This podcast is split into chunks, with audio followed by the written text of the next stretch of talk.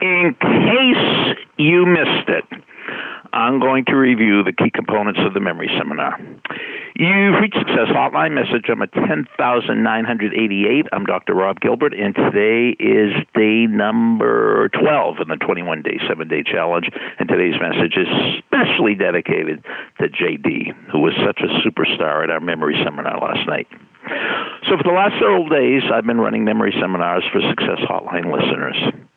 And in case you missed it, I want to go over the key components. The key components weren't the techniques I taught, the key components were the attitudes I taught. So the first attitude you need is you have to realize you don't have a good memory or bad memory. You have either a trained memory or an untrained memory. It's as simple as that. Either you train your memory or you don't train your memory. You don't have a good bad body or a bad body. You either have a trained body or an untrained body. You're not a good musician or a bad musician. You're either a trained musician or not trained. Now, the interesting thing, as I said last night, that if this were a one hour seminar on strength development, and I had you do as many push ups as you can, I couldn't I couldn't guarantee a 10 or 20 or 30 times improvement. I couldn't guarantee a thousand percent improvement in the number of push-ups you did or the number of sit-ups you did. If you read so many words a minute, and I was doing a workshop on speed reading. I couldn't. I couldn't guarantee a thousand percent improvement, but I could guarantee a thousand percent improvement in memory techniques because your mind is so trainable.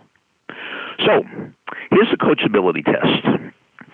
Question number one are you coachable? Are you willing to be coached?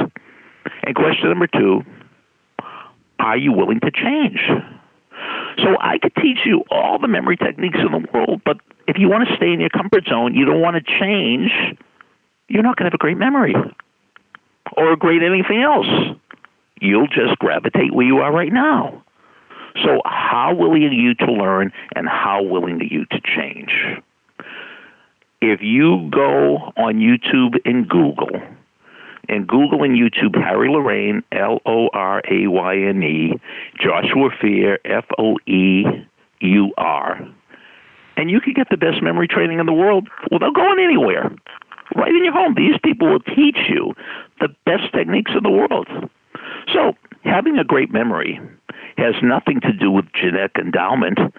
It has to do with are you hungry? Do you really, really want it? Because as I said a million times on Success Hotline, if you have a big enough reason why, you'll find and do the how. Message over. Thanks for listening to the Success Hotline with Dr. Rob Gilbert on the Ironclad Content Network. You can email Dr. Gilbert at sendmeastory at AOL.com.